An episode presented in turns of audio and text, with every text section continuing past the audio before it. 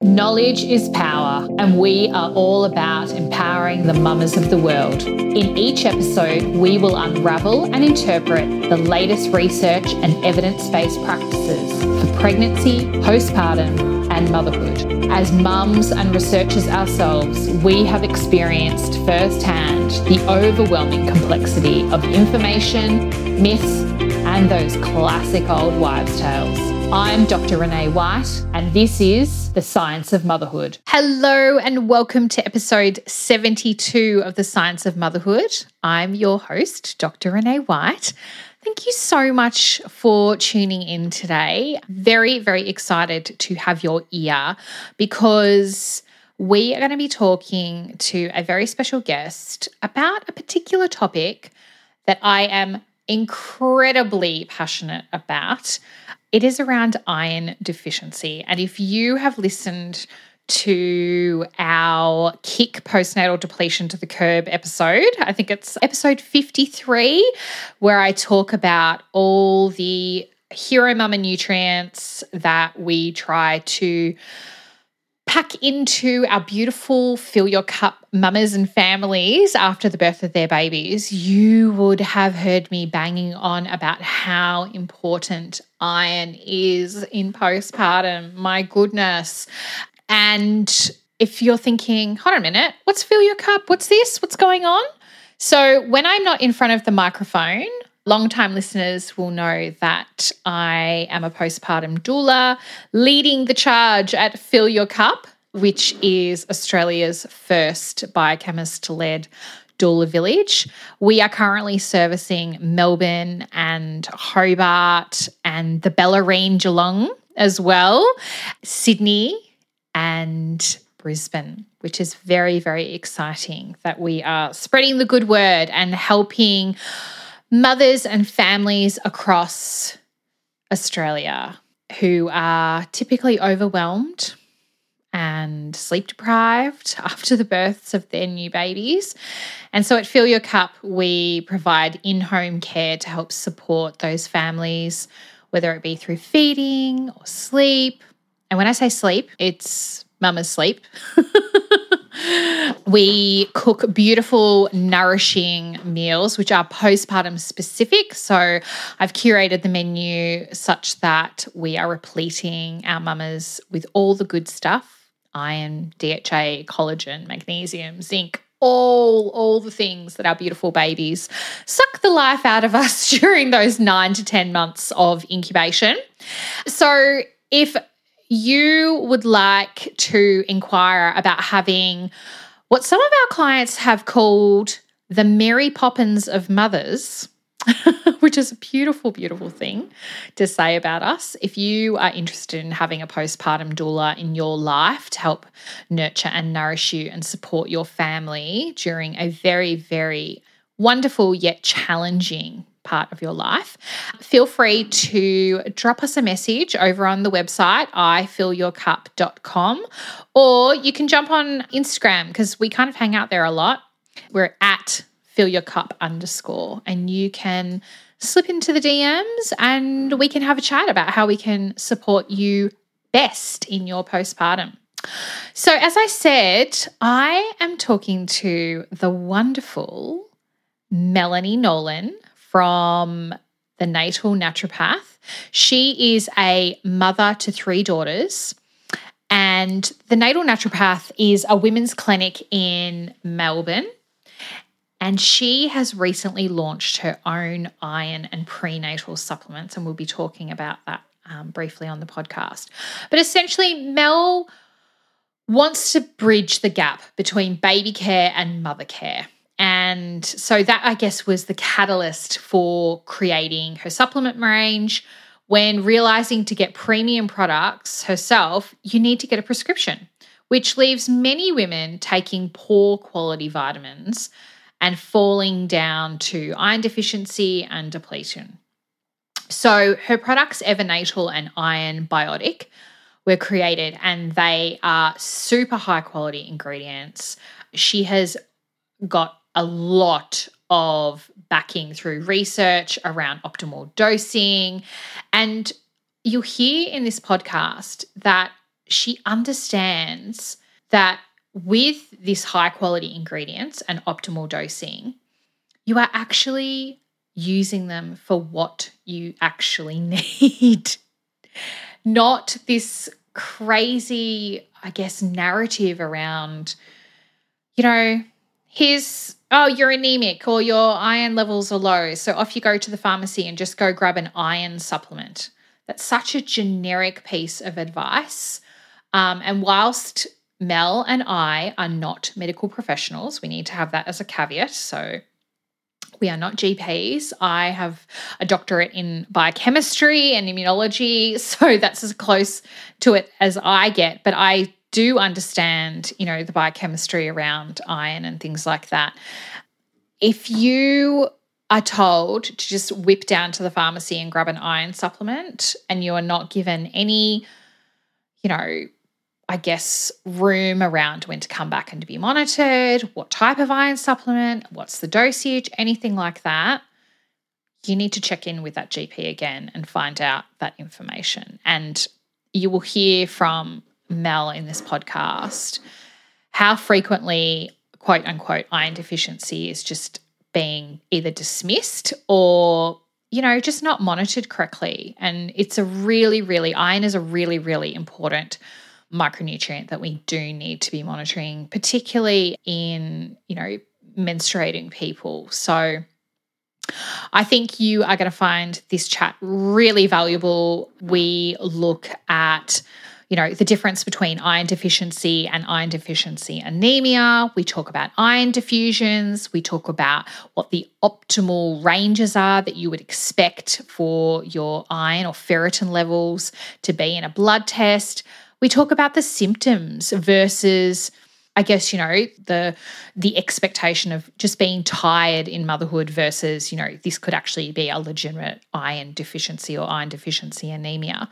And then we also touch on how that should be monitored throughout conception, pregnancy and postpartum and how maybe the guidelines are letting us down a little bit. So I think that you're going to find this incredibly valuable. I also even slip into there my most favorite recipe for iron rich food and what you need to ask your butcher.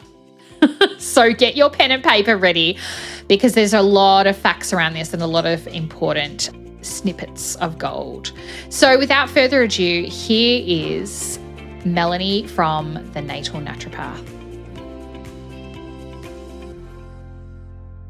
Hello and welcome to the podcast. Mel, how are you?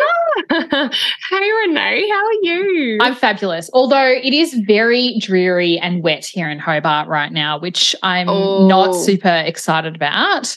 How is it over in Victoria?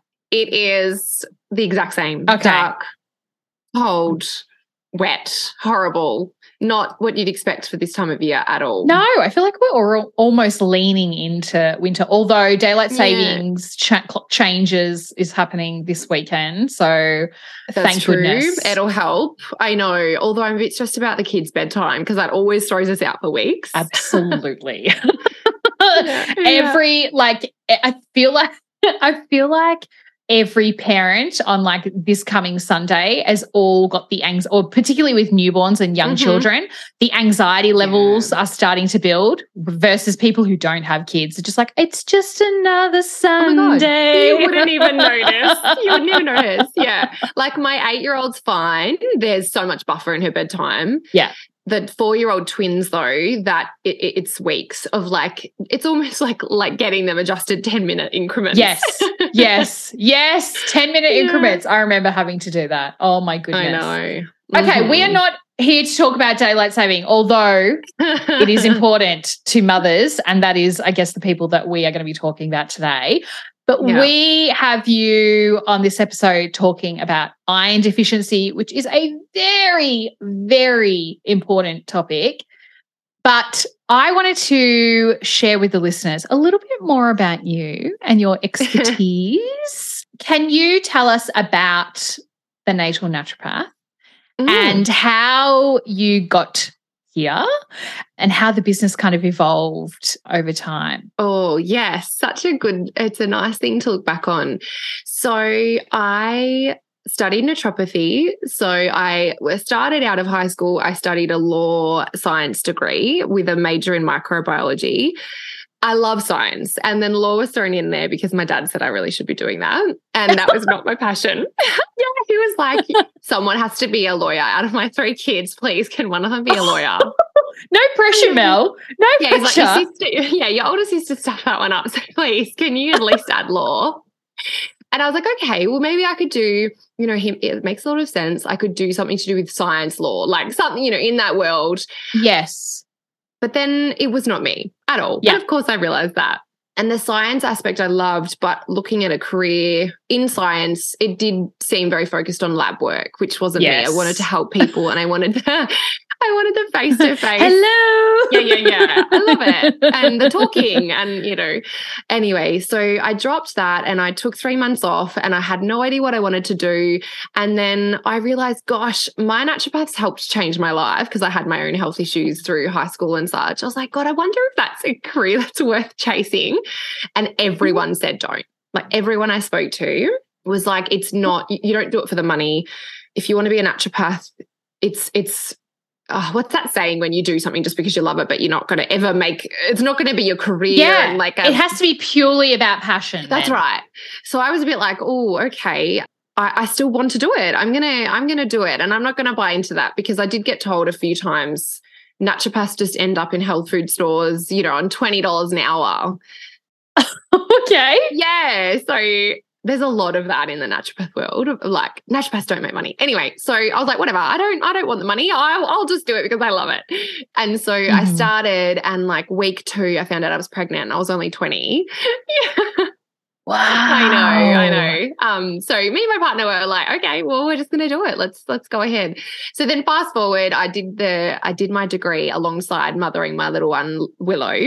And then I fell pregnant with my twin girls, identical twin girls, mm. at the mm. very end of the degree. And then I finished my uni degree and I had babies. So I took a little bit of time between sort of finishing up uni and then starting my clinic. But because I was a mum of three girls, little ones, I felt like I think working for myself is going to work well for for my my lifestyle. And I had such mm. a passion because my postpartum experience with Willow was so vastly different than it was with the twins. I learned okay. so much, so much. Like if I would say, yeah, Willow's postpartum was really hard on me. Really, not what I, mm. you know, I, not what I wanted, not what I hoped for at all.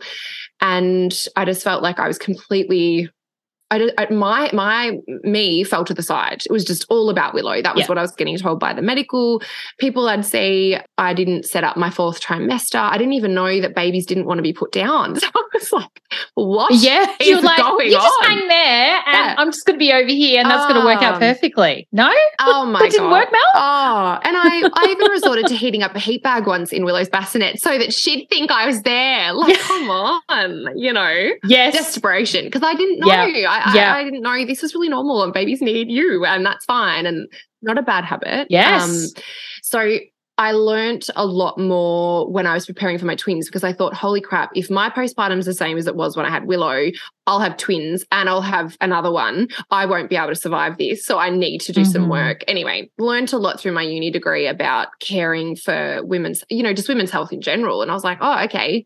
I was severely anemic that whole time. Um, Willow was a baby that makes yeah. sense why I why I felt so wow. proud. And so I just thought I have such a passion for women's health, especially at that time it was postpartum care. And I opened my clinic when the twins were little and started seeing women just myself originally. That's how I started, just seeing, you know, consult mm-hmm. consulting with women.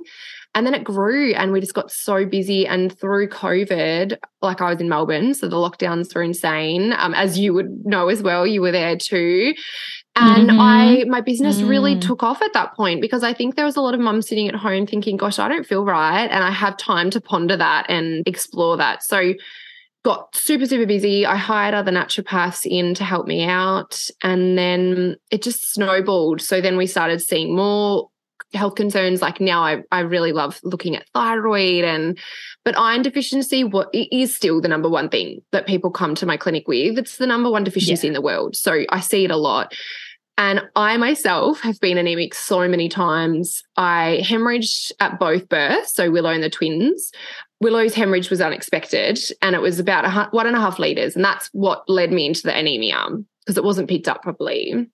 Mm. With the twins, it was a hemorrhage, but it was also not not really that bad considering it was two babies. So they said like it's still considered a hemorrhage. It was yep. one liter, but it wasn't too severe because they give you more allowance, I suppose, when you have twins. And then I had a miscarriage. Mm. So I had a hmm. missed miscarriage in 2020 at the end of the year. And I lost like two liters of blood. I started miscarrying on a train in the Blue Mountains. Wow. And had to have emergency surgery oh, at a regional goodness. hospital. And because it was a regional hospital, they didn't have a surgical team there all day. So I was waiting all day bleeding out. And I was like, I'm, I'm probably going to die here. That's how I genuinely felt. It was so traumatic. Wow. But what came from that is such a passion for treating anemia properly because I was anemic and my God, it impacts every facet of your life. So it took me like six months to recover mm. from that mm. miscarriage because I was so unwell. And in that process, I just like I really I wanted to become the answer to my questions is like this cannot be right. I, how can I treat this better? It's not as simple as just mm. going and grabbing an iron from the chemist. And not much guidance mm. around the mm. dose and the absorption and what to take it with and not what to take it with and you know all the nuances to iron and treating it quickly so then from there i yes. thought oh the main reason why women stop iron supplements is constipation there has to be something out there that can stop that yes so i explored mm-hmm. that idea for a while and that led me on to developing my own iron. So I have my own iron supplement now that I sell, mm-hmm. along with a prenatal. So it's Evernatal and Iron Biotic. And yeah, I suppose they just came out of just a yearning for trying to do something differently. And, not, and I wasn't happy what was what was out there yeah. at that time for myself, especially the iron. Yeah. Mm. Oh my goodness. Okay. Let's pause and just hold space for oh. you. Thank you so much for sharing yeah. that story about your daughters and your birth and that miscarriage, my goodness, that would have been such a terrifying experience. I mean, it's terrifying whilst mm. it's happening, let alone not having the resources around you to kind of lean on. So my goodness. Oh, it was it was horrific. Yeah. Oh my gosh. Just, and I have such empathy for women that go through miscarriages now because I hadn't ever gone through one. And so I, I, really didn't understand maybe the, the toll that it can take emotionally yeah. and physically. So yeah. Oh, absolutely. It's it's interesting that, you know, sometimes we support clients and they're coming mm. through their mm. pregnancy and obviously you know we're providing care during that time in terms of like virtual care and in some instances they do result in miscarriage i think the statistic is 1 in 4 or 1 in 5 mm. And so the other thing is that women always say, oh, well, I guess I don't need a doula anymore. And mm. that in and of itself, my God, that just pains me so much because mm. I'm, my instant response is you absolutely do because you need that care and support like as much as someone who births a baby, you know, mm-hmm. like oh after gosh. nine, ten months of of cooking them. So and with the blood loss and everything like that, my God, bring mm. the village, bring the village. I love that. So I love that. I think yeah. that is so important. And, and so many women unfortunately suffer miscarriages in silence. Yes. They don't even get time off work or they don't feel comfortable to, to let their workplace know. And so just normalizing that women miscarry, it's something yeah. that happens and that it's not okay to be doing that on your own as well. Yeah, absolutely. Or going through that on your own. Yeah, yeah, yeah, yeah, definitely. Oh my goodness. Heavy topics mm. already. oh shit. oh my goodness. Okay. I did not know that you did a micro law. So did you finish that? Did you finish the micro law thing? No. Okay. No. Okay. So you pulled the ripcord after one. Yeah. I thought, oh, I'm done. I'm just gonna cut my losses here. I did law for one I did the law science for one year and then yeah. I just did science. And yeah. I have like literally two trimesters to go of that. So I literally could go back and do it. I just don't believe it would serve my business business now now and do. No. And No. kids, oh, I don't know. It's not on my cards, that's for no, sure. no, but I didn't know that about you. Oh, very Yeah. cool. I love it. Okay. So let's talk about iron deficiencies. And I want to go back to Mm. like basics. Like, because Mhm. everyone throws the word around iron deficiency, blah, blah, blah. Oh, do you think it's your iron levels? So, Mhm. okay, back to basics. What is iron? What do we need it for? And I guess, Yeah. why is it so important, in particular, for women? Um, because I was reading an article the other day how they were saying that, um, for example, heart um, treatment and advice is now being, I guess, curated based on gender. And I'm like, of Oh course my it needs to be. We are diff like we we have different physiology. We we do. and so we need to kind of yeah. personalize our medicine. So why what is iron? What's going on Mhm. there? Why why do we need to have this monitored as as women? Yeah. So if we look at just iron in itself, I mean, uh, you know, iron does so much in the body. The, the main two that I'll focus on though is that it's a part of the electron transport chain, which is a, a part of making ATP. So that's energy. We need iron to create energy. And then also iron creates is a part of creating hemoglobin.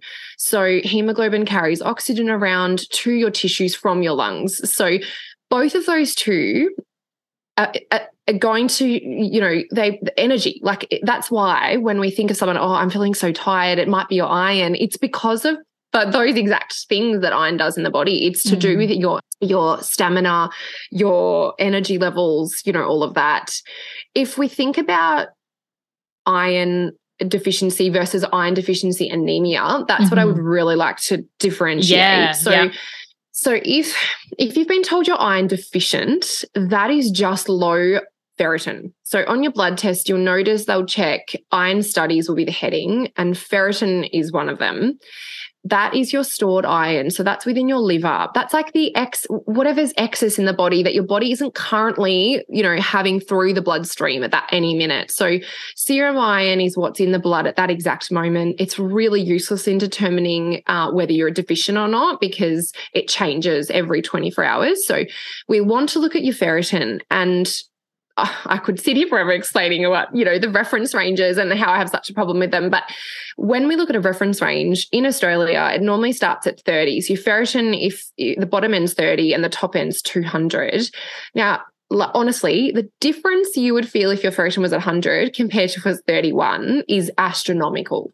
Mm. So naturopaths, we look at where's optimal, where would the body be without symptoms, without sort of heading toward a deficiency. So 30 is not what I would want to be seeing. Mm. I think it's really frustrating for me that someone would be ferritin over 31 versus someone at 29. So it's like two points different. One will get told you need to treat your iron deficiency, and the other will be told you're totally fine. You know, and Mm. those two points, they're not going to make, make much difference at all. yeah. So that's iron deficiency is where we see low ferritin. You also might see raised transferrin. So so transferrin is the little car that comes and picks up iron. It's a carrier.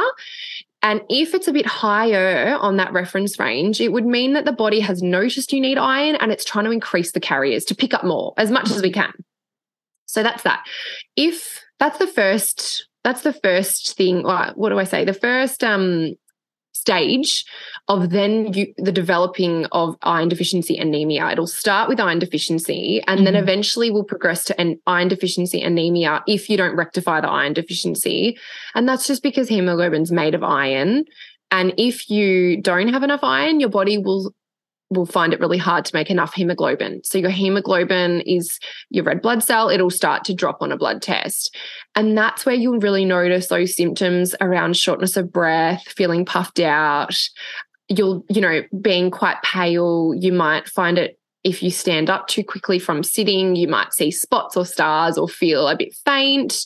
If it was if it was bad enough, you might get heart palpitations, headaches, actual fainting, and then definitely a lowered immune system at this point as well. And so iron deficiency anemia is when it's caused by iron deficiency. If you've been told you're anemic and you don't have low ferritin, that is something else. So that's not what we're going to talk about today because there's other causes for that. Mm. Yeah.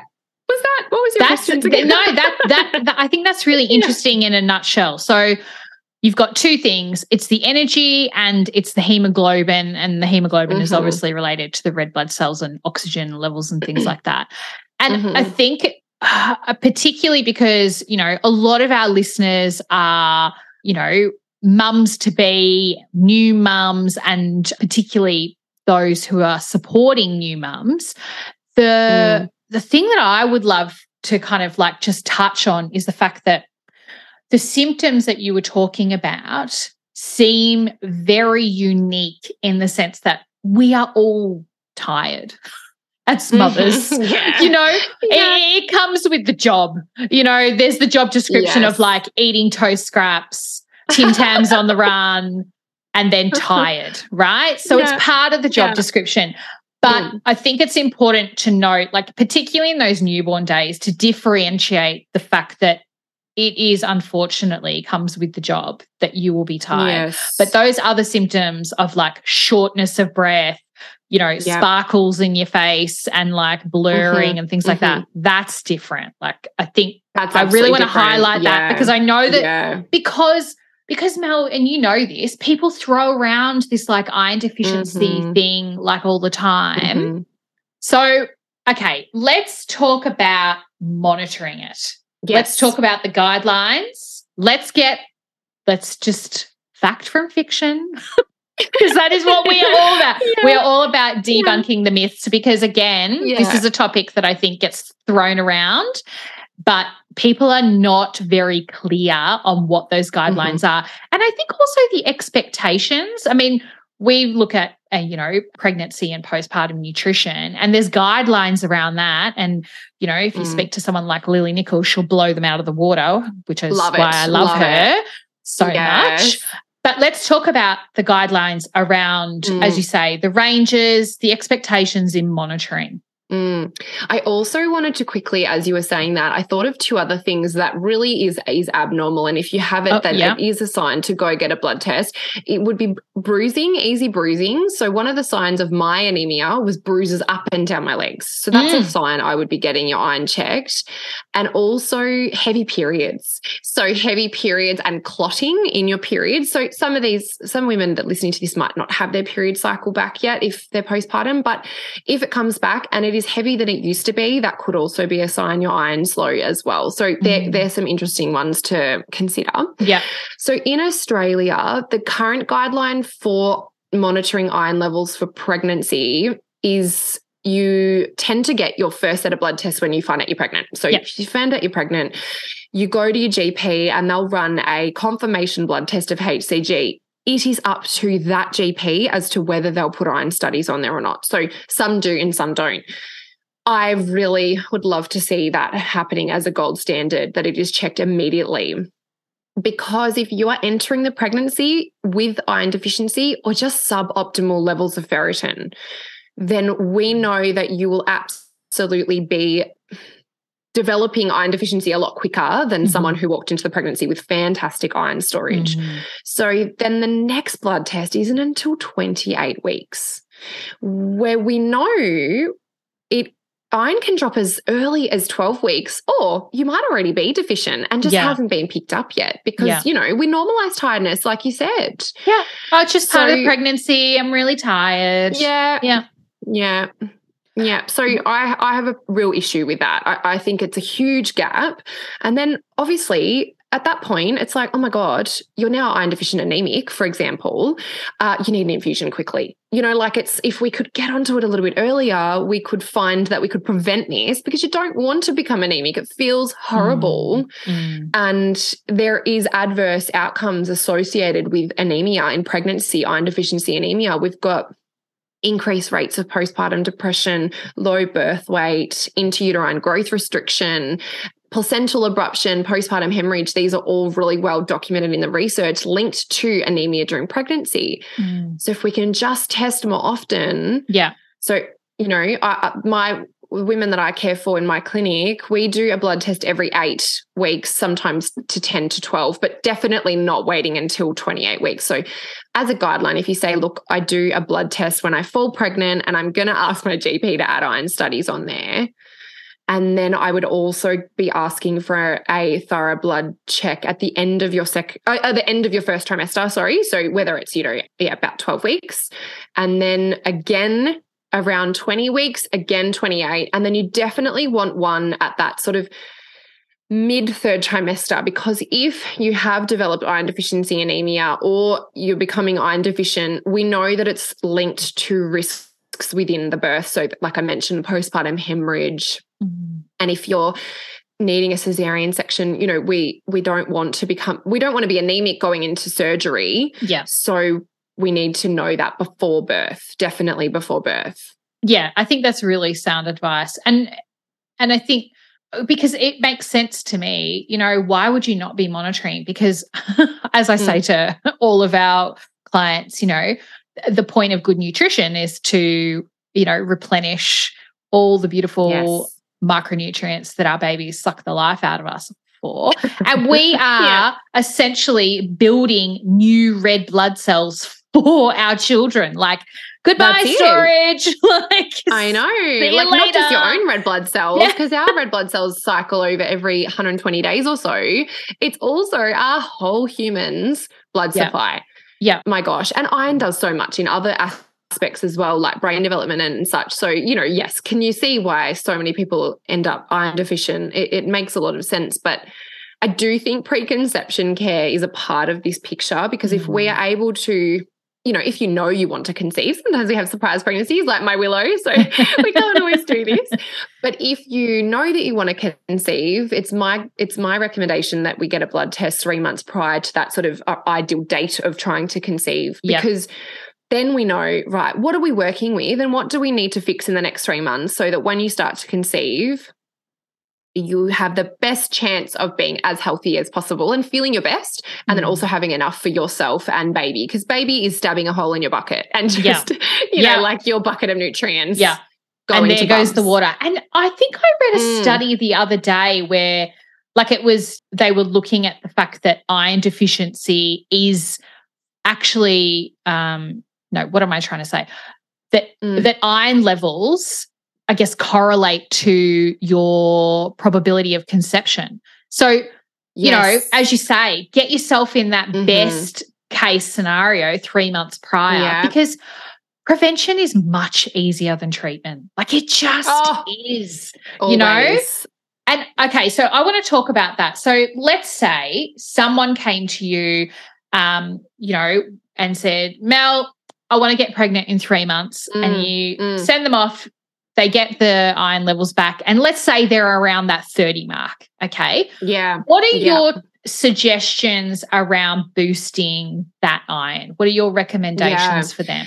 So, absolutely, that's not optimal. So, we would want it, it's hard to pick a figure because everyone's quite different, and we need to also look at their hemoglobin and their transferrin. But as yep. a as a rough rule, I do say ferritin should be a minimum of 50 to 60 but some people you know it really yeah i can't say that for sure but that's my general guideline so i would suggest an iron supplement oral iron supplements absolutely is what we would, would be needing to start it might take them three months to rectify that. It just depends. Iron really doesn't work as quick as, say, vitamin D. Like if your vitamin D's low, you can fix that in weeks, but mm. iron takes time. So if we look at different iron forms, there absolutely, there's one at the top, which is iron biglycinate. It's got the most research as the most absorbable iron supplement there is. And then they sort of go down from there. And unfortunately, the ones at the chemist and the most popular brands that doctors are referring to, they're not iron biglycinate.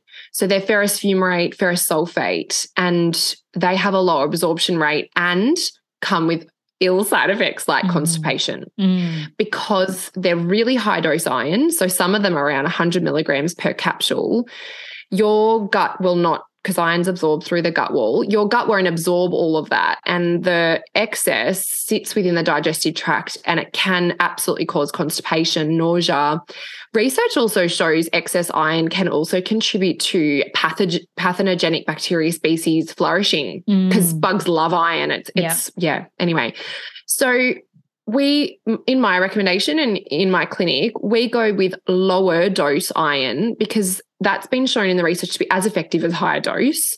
And then therefore we're not going to hopefully get these side effects. And the same as if we use iron biglycinate, it's going to absorb quicker. That means we're going to rectify the situation quicker. Mm-hmm. As we know, there is a, about a 10 year gap between new research and then changes yes. in any medical industry or like, you know, guidelines. Um, but you know, as a naturopath, I don't have to work by that. So if I see new research and it, there's enough of it and it looks high quality and it's promising, we can give that a go. And and some really good new research has been coming out saying that taking your iron supplement every second day actually helps absorption and it fixes your iron levels quicker. That's to do with a lot of new findings around this molecule in our gut called hepcidin. So hepcidin is our master iron regulator now, when we take an iron supplement, hepcidin increases and it's like a door. It literally shuts that iron sort of pathway through tummy to bloodstream. Mm-hmm. So hepcidin will stop that. And that's because humans, unlike other animals, actually we lack effective ways of excreting excess iron because excess iron is actually really toxic. We don't want too much. So, body's way of making sure we keep our iron levels okay is the hepcidin. Now, research has found if we take iron every second day, that gives hepcidin enough time to actually drop back down again so that you absorb more of the next supplement.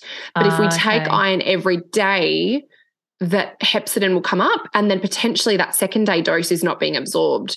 So it was a study completed showed that if we if we actually take it every second day, this study said that an oral dose of iron in healthy volunteers caused a five fold increase in hepcidin within one day. So it wow. shows that hepcidin goes through, yeah, really high, blocks absorption the next day, and then it goes back down again. And yeah, so that so that's anyway, that's my suggestion. I really it works. I'm, the feedback I'm getting is just yeah. like, oh my god, my iron is is coming up. It's never been this high. It's never been this quick. I feel amazing. So that's my recommendation. Also, though, with low ferritin, there are there are other little things that we wanted to we want to look at. Copper levels as well. Copper mm-hmm. is really important in making sure your ferritin comes up. So, you know, you can check copper on a blood test. It's not something that will be routinely checked, but you can certainly ask for it. And then we also need um, vitamin A for ferritin as well. And then obviously there's a bit of scaremongering with vitamin A. So Yes. Just just incorporating maybe like beef liver capsules or yep. making sure you eat uh, maybe more of the whole animal would be would be helpful to get your vitamin A levels and copper. Beef liver contains copper too. Yeah. Yeah. So on I guess so there's the supplement route, but then on that kind of food mm. intake, what are the types yeah. of foods that you would kind of be recommending um, mm-hmm. you know, mm-hmm. the people who have an iron deficiency kind of tap mm. into and I guess yeah. the other thing I wanted to touch on is uh, you've already suggested that you know iron can in high amounts can be quite detrimental to our bodies do yes. you want to see yes. do you want to push up the iron through the diet as well as through the supplements like are they kind of working together mm. or is it kind of you know a bit of a hindrance yeah yeah no, I mean, we should never avoid high rich iron foods um, whilst taking supplements. That's not necessarily needed because a supplement has a lot more iron in it, obviously, than a, than a meal would do. So, you know, that that's totally fine. Uh, maintaining your iron levels ongoing for the rest of your life, mm. nutrition is key and your diet. If we find though you are iron deficient or anemic, as a as a practitioner, I suggest supplementation because it'll fix it much much quicker than we than we would find if you tried to just do it with your diet alone. Yeah. I think that would be dangerous if you were anemic, for example, because yeah. yeah, I don't personally think it would be the right way to go. But if we look at diet, we we really want to be trying to consume three to four serves of that red meat red meat a week. And I love slow cooking the meat because it's just so good for optimal absorption and digestion. Looking at incorporating, you know, the, the, whole animal. So, not just minced beef, for example, but looking at maybe some organ meats as well would be mm. amazing. And then also with your supplementation, there are some key things that you shouldn't take your supplements with your iron supplement with. Okay. And not many people know these. So, if you get your pen and paper, everyone. yeah, yeah. No, this is really key because if someone finds they're taking iron supplements and it's iron biglycinate and it's done every second day and they're taking the right dose for their personal blood test level and it's not working, something is going on and we can fix it almost always. And I find it's because we're taking our iron supplement with the things that it shouldn't be going with because it doesn't absorb well with these things. So, coffee, caffeine, ca- I shouldn't say coffee, it's caffeine. So, a lot of women, they chug their morning coffee down with their iron supplement, and that's a huge no no. They will not absorb well together. So, do not take iron with caffeine. Also, don't take it with any supplements that contain zinc or calcium. They mm. also don't absorb well with iron. So, you know, if you're pregnant, you might have a calcium powder you're mixing up in a, in a glass of water and chugging your iron down at the same time. Like, no, no, no, it will not, it will not go well. Um, same as any high dose dairy food. So maybe avoid taking like a big glass of milk or anything dairy because of that calcium aspect. Mm-hmm. So I do not suggest to be taking your iron with your prenatal ever because your prenatal contains zinc almost always. So, you know, separating them by around about an hour will really help that absorption. Okay.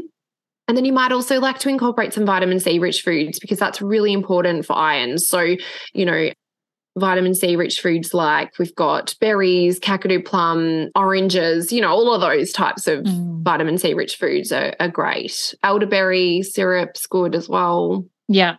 One of our favorite meals that we make our mums, mm. this is like our um our iron and vitamin C supercharged meal. And I oh, t- yeah. typically I typically schedule this on the menu particularly for C-section mamas or those who've had oh, postpartum hemorrhage yeah. in the yes. earlier weeks is our mm-hmm. sweet potato cottage pie. And oh my gosh. I get the butchers to put chicken liver in the beef yes. mince. And it mm-hmm. is a mm-hmm. game changer. One, because you can't mm. smell it. I know. and two, know, you can't taste it. And so mm-hmm. many of our mums are just like, oh my God, this was amazing. Mm. And because we've got the sweet potato, that's the vitamin C, and oh, you know, we pair it with a few other things. But that is that's our go-to mm-hmm. supercharge mm-hmm. meal yes. for for mamas after um, I love birth. that because I think when someone says to you, you know, oh, can, you know, eat more organ meats, it's like like for myself, I'm like, oh, how the hell am I cooking that? Yes. So, you know, I love that idea because yeah. you're incorporating it with something that you, yeah, you wouldn't even notice it. So, yeah, that's actually a really good suggestion. Yeah. We, so, I mean, just go speak to your butcher. They've got it on hand. And like, because yes. I, I'm, I love cooking, but you know, I'm not particularly amenable to handling meat. So any mm-hmm. off chance that I can kind of mm. outsource mm. that to the butcher, but go ask mm. like people listening, go to your butcher and say, "Hey, can you get some mm. grass fed beef and some, you know, organic free range chicken livers? Put it together. Mm-hmm. I think I'm going to look it up now because the other thing is, Mel, that you have to get the ratios right because you can imagine mm. that it can go a little bit south. Yeah. Oh, sh- yeah, yeah, yeah. It's gonna be like they might oh, know wow, the ratios. That's, that's a lot yeah. of liver in there. So, okay, everyone, get your pen and paper. Eighty percent grass-fed beef mince, 15 mm-hmm. percent mm-hmm. grass-fed beef fat, and five percent grass-fed liver. And you can do beef or chicken. Yeah. Get your butcher to make it up. You'll probably have to like get, I don't know, like a minimum three kilos made up. But get I get my butcher to put it into like 500 gram bags. I oh, put it in the so freezer. Yeah. So you can do cottage pie, spaghetti bolognese, whatever you use mince with normally. That's what I do it with. So, um, oh, I'm yeah. going to do that. You know, I've do never it. heard of that. Oh my gosh. Do it. It's, it's, I t- to me, it's a game changer because so many people, yeah. particularly mums, are like, same as you, they've been told, eat more organ meat. And they're like, oh God, I really want yeah. to but I just yeah. don't know how to. So um, get your mince, mm-hmm. get your mince sorted and so at local easy butcher. to give that to your little yeah, and so easy to give that to your little ones as oh, well. Like yeah, I, I iron for babies, toddlers, like up there with one of the most important nutrients they need in yes. food. And what baby, I mean, this is my experience, but uh, most toddlers and baby, you know, past that six month mark, starting solids, like when they're ready, love bolognese, yes. love pasta bolognese. And so you could, yeah, what a, what a good addition to get that extra hit of iron for them. Yeah, absolutely. And I don't know many babies or toddlers who enjoyed that iron fortified rice cereal. Mm. No. Oh God. don't let's um, not get started on that. Even yeah. no, no, we won't get started. Okay. Um, ah. before we enter into our rapid fire, I want to ask you one more question. I want to talk about so we've walked through, I guess, the guidelines and recommendations for during pregnancy. What are your mm. thoughts mm. on postpartum? Yes. Do you believe like how often should we be monitoring what's what's going on in that space because mm. you know pe- for people who listen to this podcast quite regularly you you will know my opinion on the fact that I believe that once that umbilical cord is cut women's health mm. goes out the window. Oh. And yes. so what are we what should we be expecting at that 6 week checkup Mel? oh, well, I hope that it is not just about contraception, that's for sure. So, look, if you've had a an excessive bleed at birth, the hospital will tend to give you a blood test in, at, at that time. And, and, and if they don't, it might be something just to keep in the back of your mind, your partner, look, oh, should we be getting a blood test? Because, you know, I um I feel like I lost a little bit of blood just to make sure because anemia can happen really quick. Like if you hemorrhage enough, it'll be present then. However, if it's not severe enough that it's apparent at that time, we do need to check it at the six week postpartum check because it can take your body time to show the actual I guess the permanent level your iron would be following birth because it can yeah like it can take time to sort of settle so at the six week check, we want to check your iron studies and a full blood examination. So that's the full blood examination is your red and white blood cells. We want to check your ferritin levels and your hemoglobin levels. Um, I hear of so many women not being offered a blood test at that appointment. Mm. I'm one of them. It was not done. I hemorrhaged with Willow, like I spoke about earlier.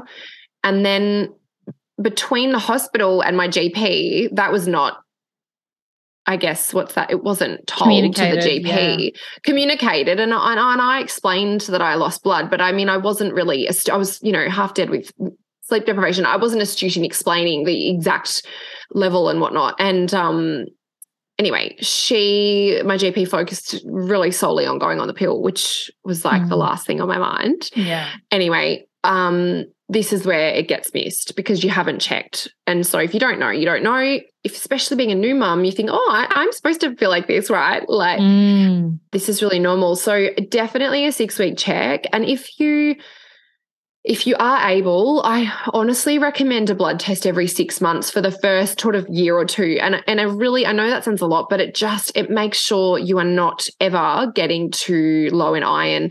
Breastfeeding, we've got that as a as a way to definitely go low in iron, and also your menstrual cycle returns. It sometimes is heavier mm. just because you know you've had a baby, and yeah. so we want to just make sure we're going okay. And and I sort of say for all women, a check every year. That's to me a non-negotiable uh, menstruating women it's absolutely essential but then postpartum i'd say yeah one at six weeks one at six months postpartum and then seeing how you're feeling maybe at 12 months postpartum as well but you shouldn't need to supplement without knowing you needed it you know yeah. like I, I don't want women just to take iron because they think that that that's the best way to avoid deficiency we shouldn't take excess iron that we don't need yeah so we really want to make sure on a blood test, it's what I need, and then take it for a set time, recheck, make sure it's fixed. If it's not, finding someone like me who I can really make sure that it's all going well. But you know, um, going back to your practitioner and going like my levels haven't really shifted what could be going on so sort of we mm. don't want to just take iron forever i mean i've heard of women on Ferro-Grad C for two or three years and their iron hasn't yes. moved at all i that was going to not... say that to you my yeah. My mm. like 17 year old cousin got mm. a blood test, you know, because she felt unwell and tired and what have you. Um, got mm, popped mm. on, yep, stock standard, constipating, yep, yeah. causing um, yeah. iron. And then mm. she still felt rubbish because she was getting all the, you know, the consequences of that. And yeah. I said to her, you know, how long have you been doing this for? And she mm. goes, Oh, about six months. Oh my gosh. And I said, yeah. Have you been like, why? First of all, why? And then Second, Mm. have you like what did your follow up blood results say? And she said, I Mm. don't, I haven't done one. And I was like, oh yes, I hear this all the time. OMG. Is like, and at the time I was like, Yeah. is this a thing? Like, is this just her Mm. being a 17 year old who hasn't got the capacity to like get herself to a doctor? But I was like, yeah, so like hold on, health and literacy. they should be following up. Did they say come back in three months? She's like, no, she just told me to go get that from the pharmacy. Oh, my this goodness. lot. Anyone out there who has been told this, please, Mm, first of all, go find yourself another GP. yeah. and second yeah, of all, there are another- amazing ones out there. Yes, Yeah. yes, absolutely. There are some good ones, but sometimes it's needle in a haystack, though, Mel.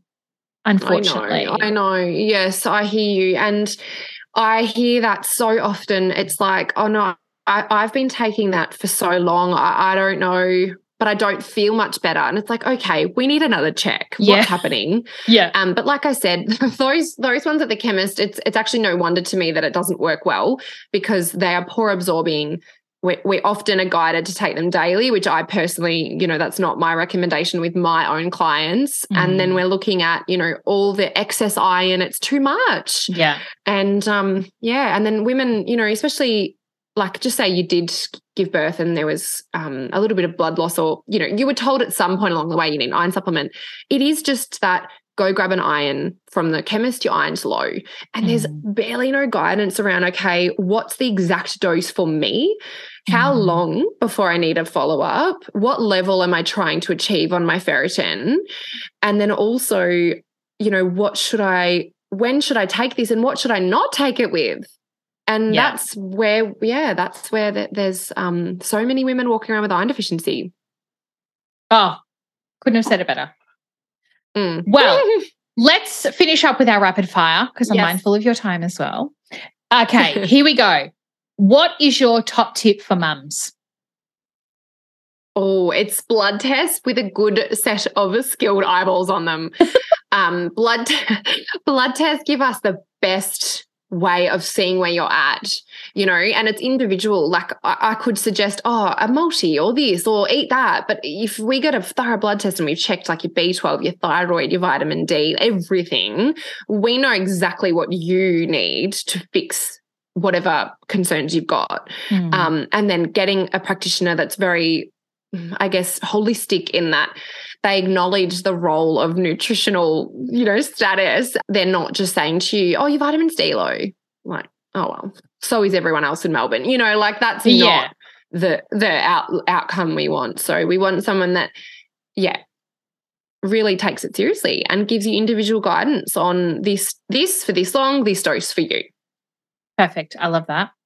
Do you have a go to resource, whether it be a book, a workshop, or anything like that for birthing mothers? oh Did you use anything like you say you spoke about the fact that you Mm. had a bit more research and information under your belt after Willow? yeah Was there anything Yeah. that kind of stands out for you that that was kind of instrumental in, in that experience? I think at that time it was my uni degree, but Yeah. I would say um, that a, an amazing book is The Postpartum Depletion Cure. And I think I would suggest that in pregnancy to be reading that in advance because it does go through all of the levels and it goes through all of the nutrients that mums are depleted in, all of the red flag symptoms, like everything. I, I think, yeah, Dr. Oscar, amazing. So I, I would suggest that for sure.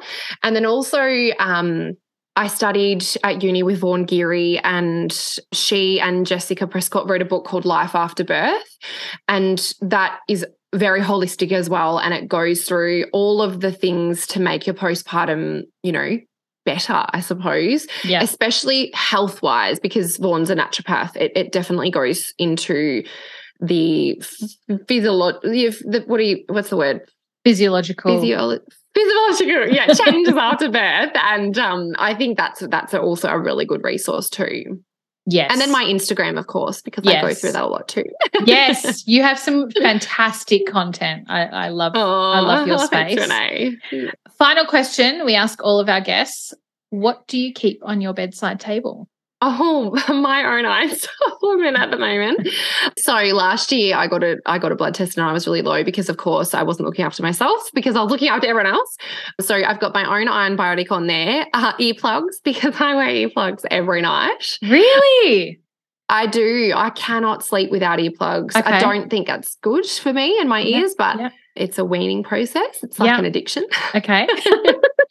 And I've got a book on there at the moment called A Quiet, Just Quiet by Susan Cain, I'm pretty sure. Oh, okay. Um, it's about introverts and the power of introverts. And I would classify myself as an introvert. And it's just, it's like debunking myths about introverts, but also how do introverts' brains work and how to harness that for your own work and your own life. And it just validates me, like little little personality things about myself that I'm like, oh, it's not like my partner Scott, who's a true extrovert.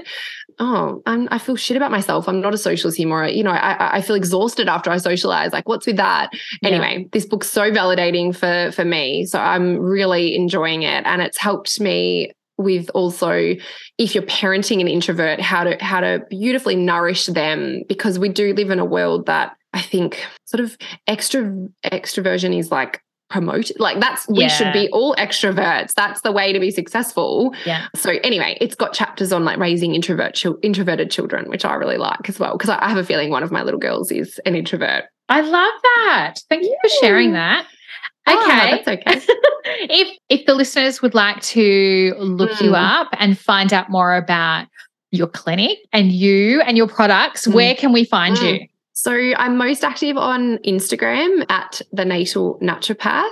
And then also my website is www.thenatalnaturopath.com.au. And I also have my own podcast and I would love to have you on there, Renee. Oh, thank and you. just, yeah, no, I'm going to set that up for sure. You're such a wealth of knowledge. It's the Natal Naturopath podcast. So you can find that on Apple or Spotify. Amazing. Well, Ah, oh my God, Mel. Like I, I looked at the clock and I was like, oh my God, we've only got 10 minutes left. yes. This has been such a good chat. I'm so glad that we got a chance to speak about this because, as I said at the beginning, like I Mm, feel like mm. this topic just gets thrown around, but people are not armed with the right knowledge. Yes. it's being informed about it. Yes. Yeah.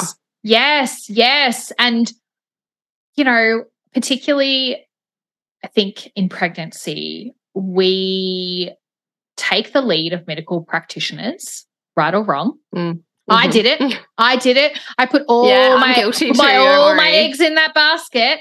And then Mhm. you kind of soldier on and you're like, hold on a minute, I don't feel great. Or they told Mhm. me that this level was okay, but that doesn't feel right to me. And so I think yeah.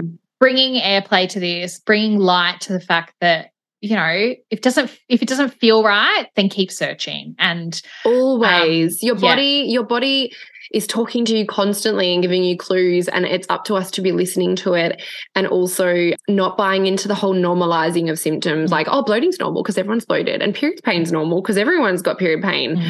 Um, and also you know trying to have a a person in your corner in your team in your postpartum team that that could that is outside of the medical system like a doula or a naturopath or someone holistic that could help with that because they might they might notice it within you and you might have that that really open chat and they might say oh i don't think that's normal and then and then help you with that you know um that's that's why i love the, it's like a gap between you to the medical system Yeah. is you know more of a holistic practitioner i think in your team is so so integral Yeah, amazing.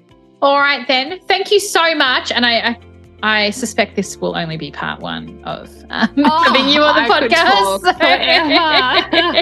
Yes. But um, thank you so much, and we will see you next time. thanks renee for having me see ya Bye. If you loved this episode, please hit the subscribe button and leave a review. If you know someone out there who would also love to listen to this episode, please hit the share button so they can benefit from it as well. Thank you for listening to The Science of Motherhood. We'll see you next time. Bye. Thank you for listening to The Science of Motherhood. If you would like to contact us, we are at ifillyourcup.com or you can DM us at ifillyourcup underscore via Instagram. You can find all of our services, including our postpartum in home care and our Fill Your Freezer meal delivery service as well, through both those channels. Thanks so much for listening.